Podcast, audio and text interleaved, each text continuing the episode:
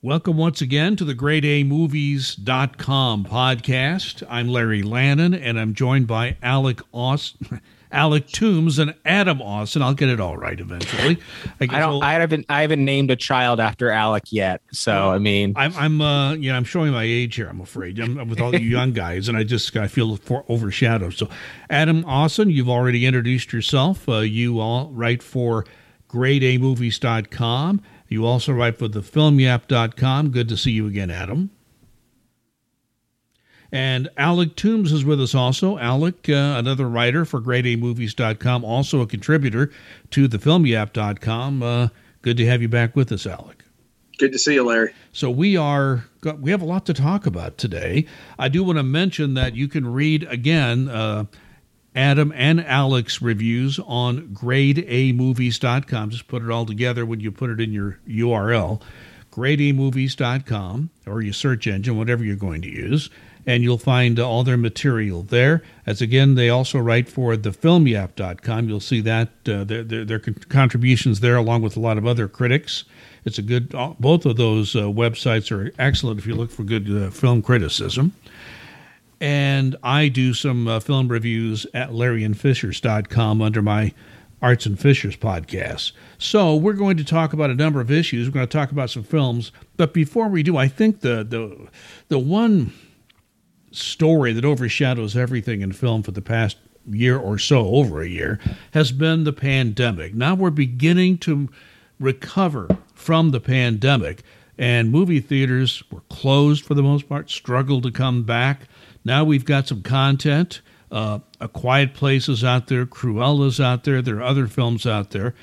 Uh, my understanding is, and I, I don't have the most recent figures, but uh, the Memorial Day weekend is when things really started to ramp up. The top ten films grossed a total of one hundred seventeen million dollars. And movie theaters haven't seen that figure for a very long time, or anything close to it. Certainly a sign that people are going back to theaters again.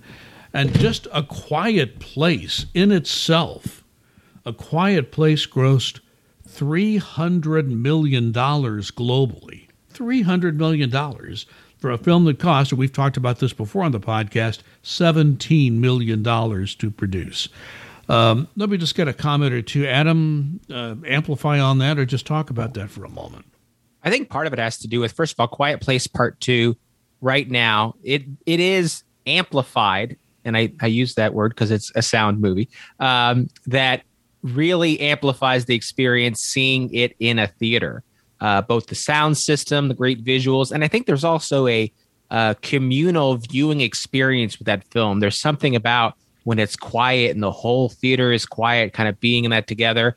Um, it was also a highly anticipated sequel, and it's a sequel that is uh, very loved by the critics. Um, I'll hear what kind of what you two said. You heard me on the last podcast say that I was a big fan of A Quiet Place Part two. On Rotten Tomatoes, I think it's in the nineties for its approval right now. I think another point, and we'll kind of get into this later with different movies, Quiet Place Part two right now is only available in theaters. If you want to see it, you've got to go to a movie theater, which is probably the best way to see it. Later on, it will be available on Paramount Plus, a newer streaming platform. But unlike some other films that I thought would do pretty well in theaters, uh, Godzilla versus Kong, or I don't know if I got the order right, which one came first. Um, and uh, this weekend, we saw The Conjuring three, The Devil Made Me Do It. Uh, those are all available simultaneously upon release on H B O Max. And I think that might have ate into the box office a little bit, as people who are already subscribers to that service might have found a, a cheaper way to watch those movies.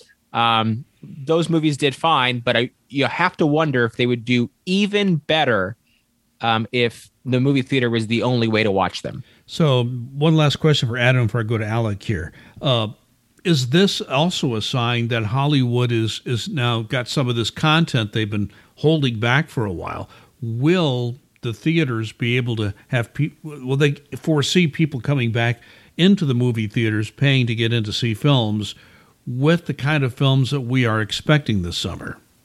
I think that Quiet Place Part two and Cruella have both done pretty well. I think so. The numbers you quoted, uh, I think uh, Quiet Place Part two will be the first movie to make one hundred million dollars domestic at the box office. I think Godzilla Kong came pretty close. Uh, Cruella is is doing is quite well, but you also have to understand uh, Cruella, while it did cost a lot more, they say The Quiet Place Part two cost maybe twenty million dollars to make. Cruella probably cost somewhere between one hundred fifty and two hundred million dollars to make, so that's a big production difference in those two films.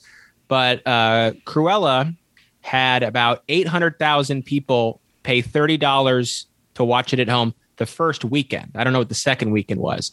You do that math, you know, over twenty million dollars in those sales, in addition to twenty million dollars in the box office the first weekend. And you have to wonder, with a kids movie, I don't, Cruella's not really a kids movie, but it is on Disney, so maybe family-ish movie. How many of those people that if they weren't having the streaming option would not have gone to the theater? They're not, are they necessarily not losing out on theater going audiences because those people were, we're going to watch it at home because we've got four or five kids and we just don't want to venture out and make them wear masks the whole time, or we're not watching at all. So maybe that's extra money that they would not have received if it was theater only for that screening. Well, let me turn this to you, Alec. Um, any comments on these numbers we see for uh, for these movie theaters starting with Memorial Day weekend? Uh, Cruella and A Quiet Place two both uh, did really well that weekend, and uh, I wasn't real surprised by that. I uh, do have a slight nit to pick with what Adam was saying before. Uh, Conjuring, The Devil Made Me Do It was actually the number one movie at the box office this past weekend, making twenty-four million dollars in spite of being on H B O Max. And I expect In the Heights to do well as well, also in spite of also being on H B O Max. I, I think there, one doesn't exclude the other. I think both can be successful.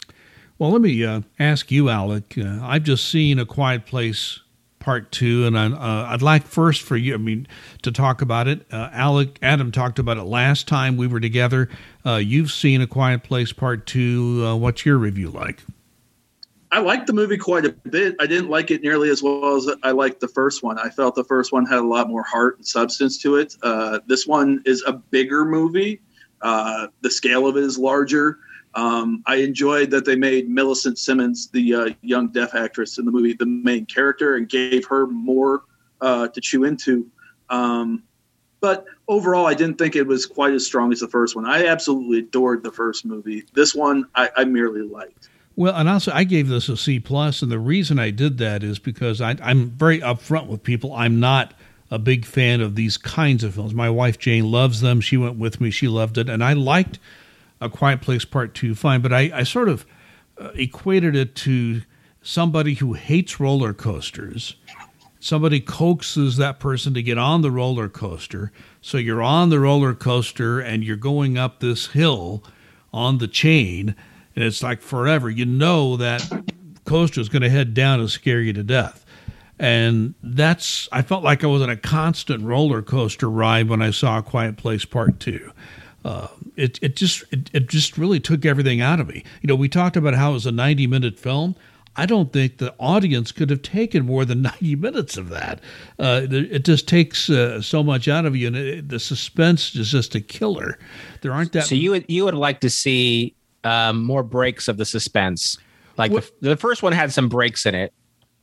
I think that's true, and and it's not a bad film. C plus I give it only because, and I say up front, it's not my kind of film, but it did what it did so well, I can't overlook that. Uh, and my wife liked it a lot. You're a tough grader, though, Larry. Yeah, but again, I you are a tough grader. Sometimes I would I give am. this. New, I would give this new one a B plus or a four out of five star rating, whereas the first one I gave an A plus or a five star rating. And I would. I would have. Go ahead, Adam. I'm sorry. I'd say it was an A minus, but I was grading on the scale of I had lower expectations. I I liked the first one, but not as much. I liked it better than Larry, less than Alec. But I thought for a sequel, it was one. If you're going to make a sequel to Quiet Place Part two, I don't think you could have made a better sequel to that movie. And and being a sequel, that's, you know, you're, you you lower your expectations immediately. And I can see why uh, at first, you know, th- there was no desire by the directors and producers to to do that second film. But once the something got formed and they liked the idea, it did come back. Now, after the, I, and at least I saw published, the seventeen million dollars budget is probably, it's probably close to twenty really to do A Quiet Place Part two. And the, and the first film didn't really have that much in the way of production costs. The studio was going to be begging for, for a third film after this kind of performance this quickly. Any other comments on A Quiet Place Part two? It's interesting, like I mentioned, the two budgets. I mean, Cruella was a good movie, but uh, for it to cost ten times as much as Quiet Place Part two, Quiet Place Part two had some great special effects.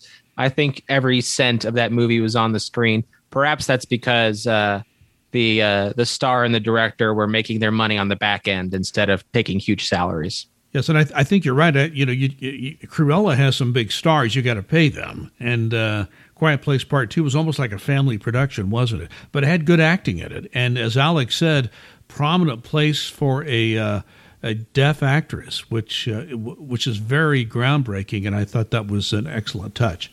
Before we move on, I want to say something, and I'm going to ask Adam to talk about it. Alec can, can jump in too.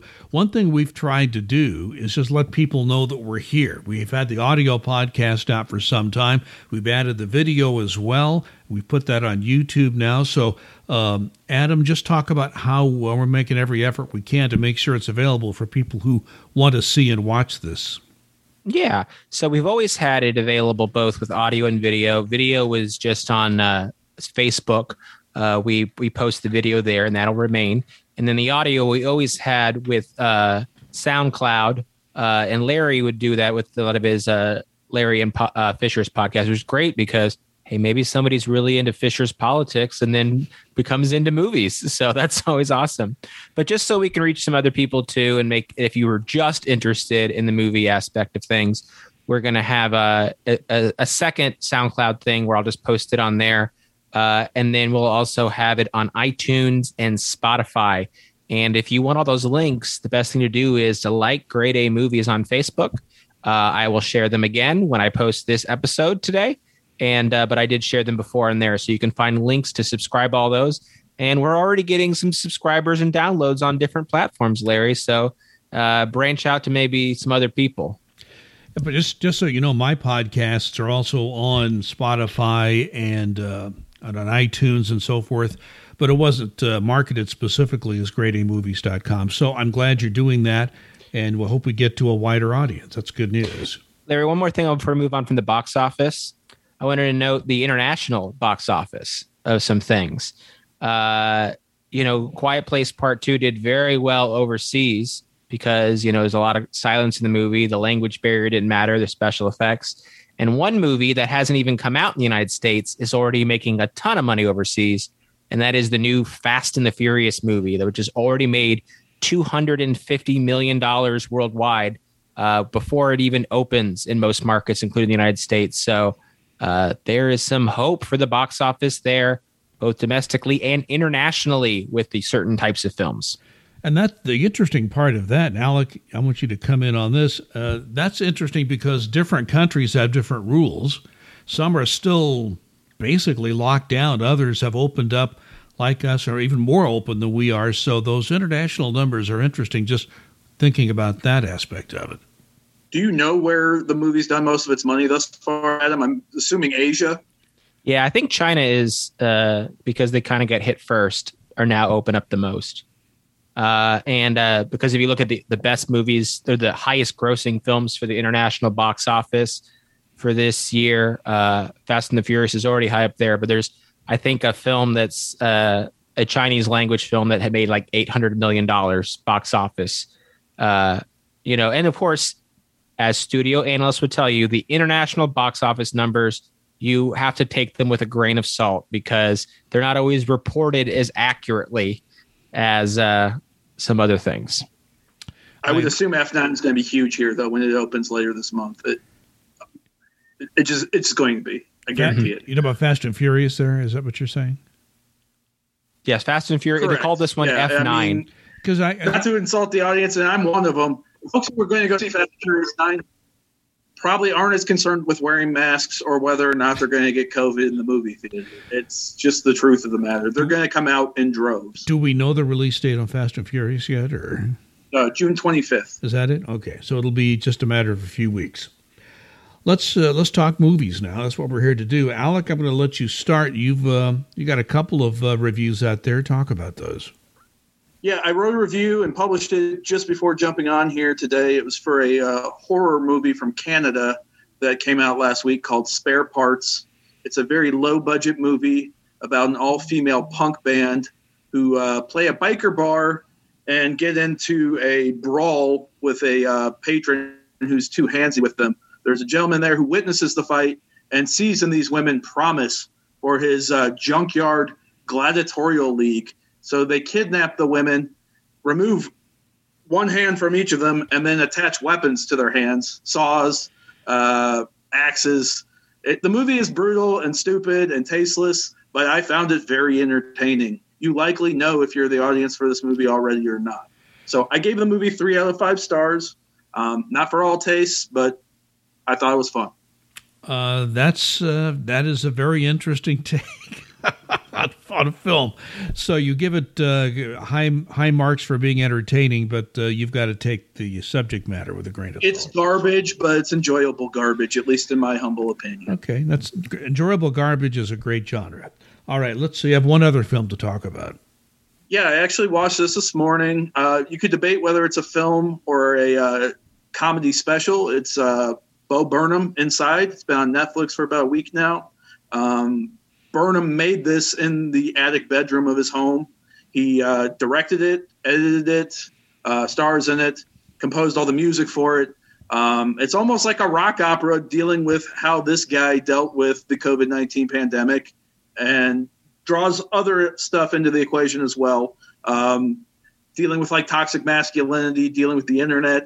Uh, I found it very moving. Uh, a lot of the issues that Burnham has, I don't have, but I know people that do. Um, I thought it was very thoughtful. I thought it was very funny. I highly recommend it. Okay. Sounds good. Uh, and where do you find that film? It's on Netflix. I would rate it five out of five stars. If we're counting as a movie, it's probably my favorite movie of the year thus far. Whoa. Okay. Early in the year, but that's good to hear. Okay, Adam, you uh, mentioned this the last time we got together. It's actually coming out, I think, this week. The film is In the Heights. You've actually had a chance to review it. Uh, I think you actually reviewed it last time we saw it, but you wanted to sort of hold off until the film was about to come out. So tell us about In the Heights. Yeah, I just wrote my review, uh, and I haven't published it just yet. I think it comes out this weekend, both on H B O Max and in theaters. But this is one that I would recommend seeing in theaters, not only because I think uh, the visuals are worth seeing on a big screen, but it's one of the best movies of the year. Uh, definitely the movie of the summer. It is a feel-good movie that I think we all need. And uh, I would go as far to say it is the best movie musical since Chicago, um, maybe even further back. And that one won Best Picture back in, I think, two thousand two, two thousand three at that time. Uh, this is a fantastic movie. Any quibbles I have with In the Heights are due to its source material. So maybe this was Lin-Manuel Miranda, creator of Hamilton's first musical. Back, uh, he workshopped it in two thousand five. It reached Broadway in two thousand eight. And you can see that it is less sophisticated than Hamilton, it, uh, but you can see seeds of what he was doing there. But uh, despite that, I think this translation to the big screen is fantastic. It tells the story of Washington Heights, uh, a neighborhood that is mostly Hispanic on the Upper West Side of Manhattan, that has become victim of gentrification, uh, rising rents, uh, people in the neighborhood who are moving out and trying to find their way in life, young people. And uh, some of the dance sequences are just fantastic. It is shot on location in actual Washington Heights. So this is a film that I think it's based on a musical, but it is worthy of being made into a movie because instead of seeing two D backgrounds and set pieces like on Broadway where you have to use your imagination, the streets come alive, and uh, it's probably one of the best uh, background settings for a musical since West Side Story. Um, it is it is fantastic. You feel like you're there in the streets. There is one fantastic number at a historic pool Uh, in uh, that was built in the nineteen thirties in Washington Heights with more than five hundred extras uh, that were there in this giant dance number in the pool. That is something that I think will go down in movie history as one of the best movie dance numbers. Uh, I did read a little about the making of it. It was very cold that day when they filmed it. So that makes it even more impressive that the actors were hiding how cold they were when they're supposed to be this extremely hot scene that uh, took them two days to shoot. Uh, the director of this film was John M. Chu, which you might know from Crazy Rich Asians a couple years ago. You know, he didn't have a great resume leading up to this. He did uh, Step Up movies, music videos, uh, a sequel to G I. Joe. Uh, so it's not like he was doing uh, critically loved fare. What? I think he made a Justin Bieber movie as well. He did. So he was a lot of concert kind of fare. Uh, Crazy Rich Asians uh, caught the attention of critics and audiences because there was some great direction in it. Uh, I think this film is going to make him even more of a household name. His next project he's doing is a big screen adaptation of Wicked, which is another beloved musical. So he kind of is taking that path. One thing I want to say just about the making of this movie. This took them years to make this film. I guess back in two thousand eight, right after it was on Broadway, Universal Studios bought the rights to the film and they were going to turn it into a movie. But uh, they fought with Lin-Manuel Miranda because they wanted to put someone like Jennifer Lopez or Shakira in the lead role. He didn't think that was appropriate. So the film sat there until the light rights basically expired. They got the rights back. And then Warner Brothers pitched them by actually making a mock-up of the set. This was after Hamilton came out. And uh, there's also another interesting side note. So if say the movie was made back in two thousand eight, well, Lin-Manuel Miranda was the original lead on Broadway. He was going to be in the movie, but now, years and years later, he got too old, so he didn't do that.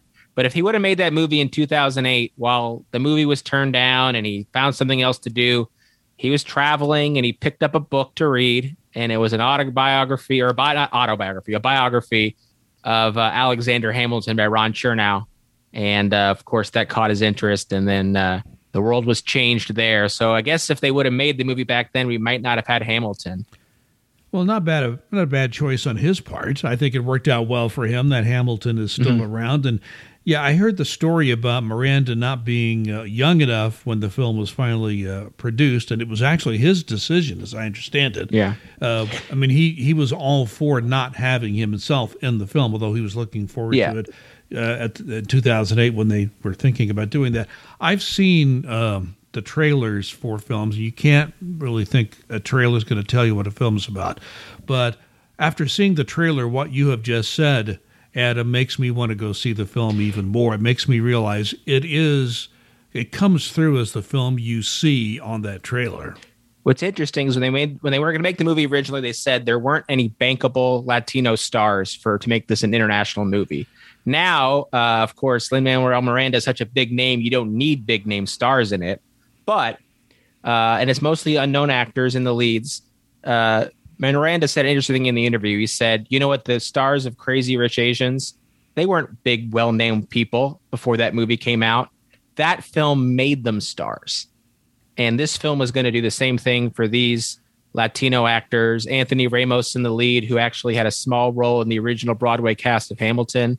Uh, I think he is going to be a household name after this movie. And uh, yeah, I, I definitely recommend seeing this one. You have one other uh, review you want to talk about. Yeah, this isn't a movie, but it's kind of tied into a movie. Uh, if you're a fan of the Marvel Cinematic Universe, you know Loki. Loki is the villain from the Thor movies and the first Avengers film. He has his own spin-off television series dropping on Disney Plus. Uh, no extra charge if you're a subscriber this Wednesday. And I uh, got to see the first two episodes, and it was a delight. I enjoyed it, uh, especially Owen Wilson, who is one of the lead actors on it. Uh, Owen Wilson is kind of an underrated comedic talent, I think. Uh, it's a fun, funny, interesting, full of mystery show with a lot of time travel and uh, a villain in the lead of Loki, where he's kind of a, a sympathetic villain. Uh, it kind of reminded me of Quantum Leap at times because they're jumping from time period to time period. And unlike WandaVision, which I was not as big on, This film, this uh, series has a lot of mystery, but they do answer enough questions, at least in the first two episodes, that I wasn't bored out of my mind. I was very intrigued, and the first few episodes I really liked. So if you're a fan of the Marvel movies, this Marvel T V show coming out this Wednesday on Disney Plus, Loki, that might be up your alley. Okay, so that's uh, Disney Plus, right? That's not in theaters, correct? That is, no, it's a T V show, so okay. it's in it's in on Disney Plus. And I think uh, the plot of this show will definitely play in to later, later Disney or Marvel movies. So I don't want to give too much away, but specifically with alternative timelines, uh, that might become a, a plot point in later Marvel movies. Let me uh, talk about a couple of films uh, that I've seen. The first one is on H B O. It's been on there for about a week or so now. Uh, the fi- excuse me, the film is called Oslo. It's about Oslo, Norway. But what it's really about is a set of, of talks between Palestinians and Israelis that's centered there. And it's a really interesting story for the following reason. It was a husband-wife, excuse me, a husband-wife combination. The, the husband worked for a nonprofit and the wife worked for the ministry, the foreign ministry of Norway. And they both got this idea that they wanted to get talks started between the Israelis and Palestinians. They've been fighting each other for such a long time. They were just kind of running out of of, of, of uh, energy, and it was time to talk peace. So it's I won't get into all the details of the story, uh, but it's really about these this this married couple that have ups and downs, and they took a huge chance. Each of their jobs could have been in jeopardy had this not succeeded because the wife did not tell her superiors at the Norwegian Foreign Ministry that they were even doing this. So, and then the nonprofit the same way that the husband worked for. So this was this was a high roll of the dice for both of them, and it actually ended up working out in the end. Although as you watch this and you see the first meeting between the Palestinians and the Israelis, you wonder how these people are ever going to agree to anything, because all they did was at the beginning was just yell at each other about the uh, atrocities each had uh, done to the other. And but it's interesting how once that subsided, they talked business, and it was interesting that they the sides actually saw an interest in each of them to get something done. Now, things are in even worse shape in the Middle East now, but that those Oslo talks are some of what was agreed to there is still in place and still uh, is uh, made the Middle East, that area of the Middle East, a little bit uh, better place to live. So I would recommend it. If you have H B O, Oslo is a very good film. It's not an outstanding film. It's just a good film, and I would say, on balance, I would recommend you see it. The second thing I wanted to talk about is a series, a, not, a documentary series, uh, four parts, I believe, that's been on uh, Netflix for a while, but I just recently got a chance to, to look at. There's so much content on Netflix, who can see it all? But this is called The Sons of Sam, Descent into Darkness. You know, I was a journalist and, and uh, working in radio news, so you know, you're you're following every news story as the wire service brings it into you every day. And that whole Son of Sam, New York City situation that went on for months where they had these killings going on, and the police were desperately looking for this killer. They called him the forty-four caliber killer at first, later the Son of Sam. And, of course, David Berkowitz was uh, arrested and convicted, actually pleaded guilty in the end, and uh, he's in prison for life right now. But this is all about a man named Maury Terry. Maury Terry had a nice cush job. He worked uh, editing an in, in-house publication for the I B M company in the New York area, and he became obsessed with the Son of Sam, uh, whole, the whole issue, because he did not believe David Berkowitz could have done all this by himself.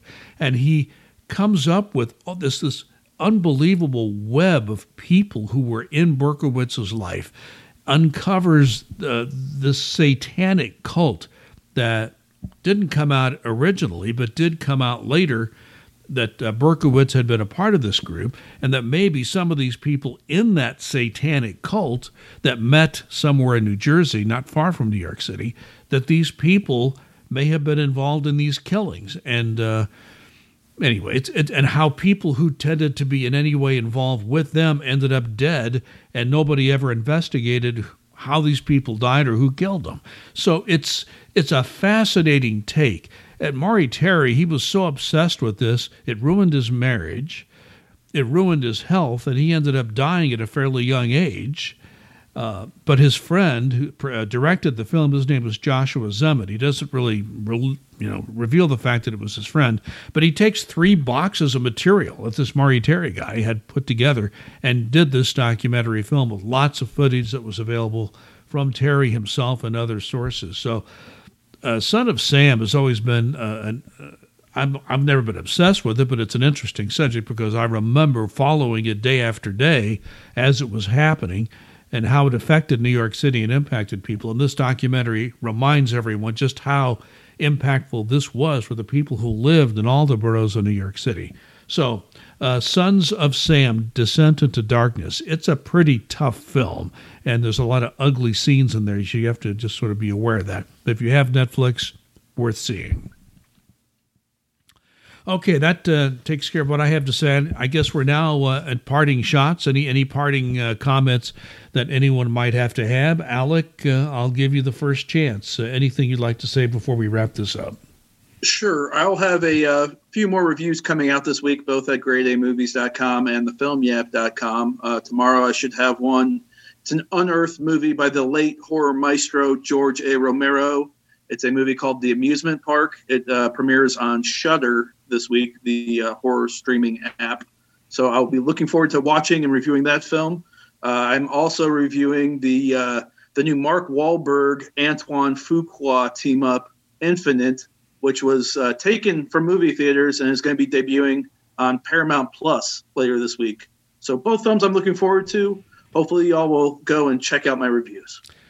It's good to see George Romero is still in the game, hey?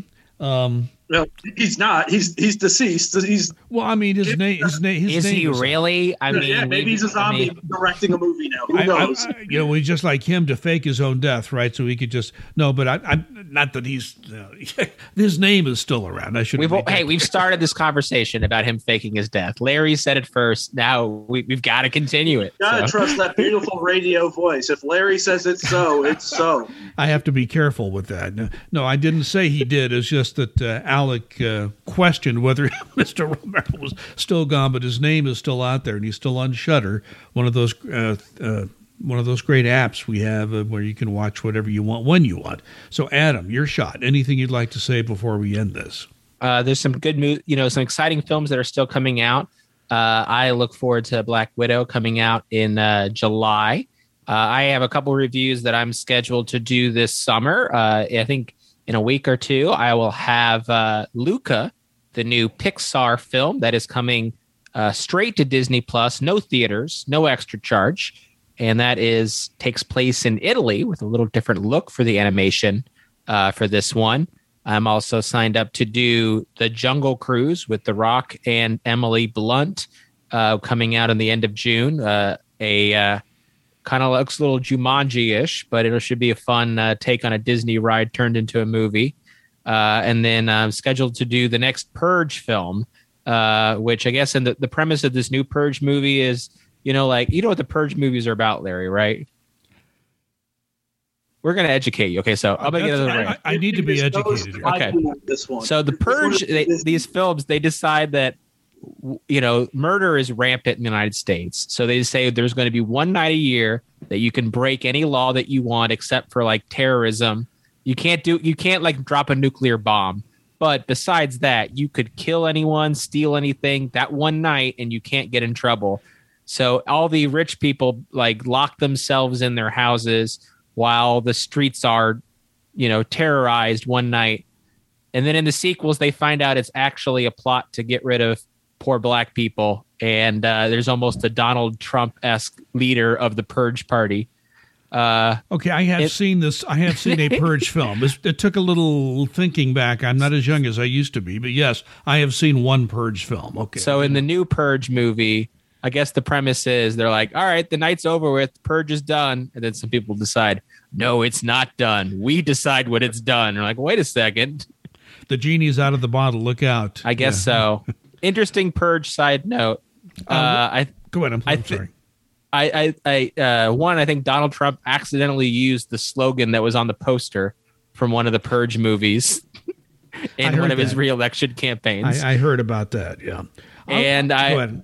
I'm sorry, I think there was a uh, a guy who used an emergency siren for something, but they accidentally used the emergency siren that was in the Purge films. So the, the, the city was like, wait a second, what's happening here? Is the Purge started? The Purge is not on, folks. Please understand. Let me say just one quick thing before we get two quick things. Uh, I just uh, traded in my iPhone for a new one.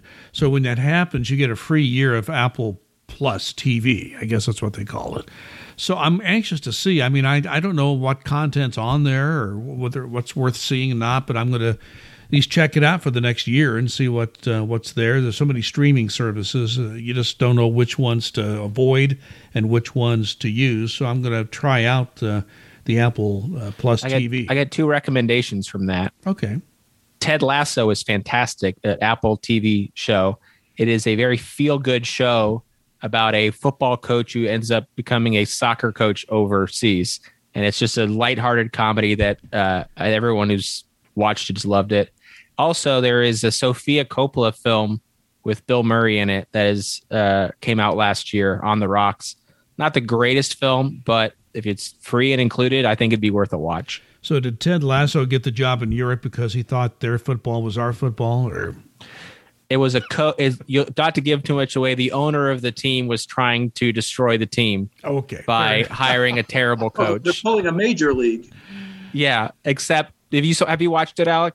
I haven't. I, I really would like to. I do not have uh, Apple T V Plus, but uh, it seems like they're doing some good content. I did review a film of theirs earlier this year, which I was only so so on uh, Cherry, the new Russo brothers movie with Tom Holland, but it does seem like they have some good content on there. And one last thing I'll mention. Um, I, I did see an H B O uh, series which features a, a well-known uh, film actress, Kate Winslet, and that was The Mayor of Easttown.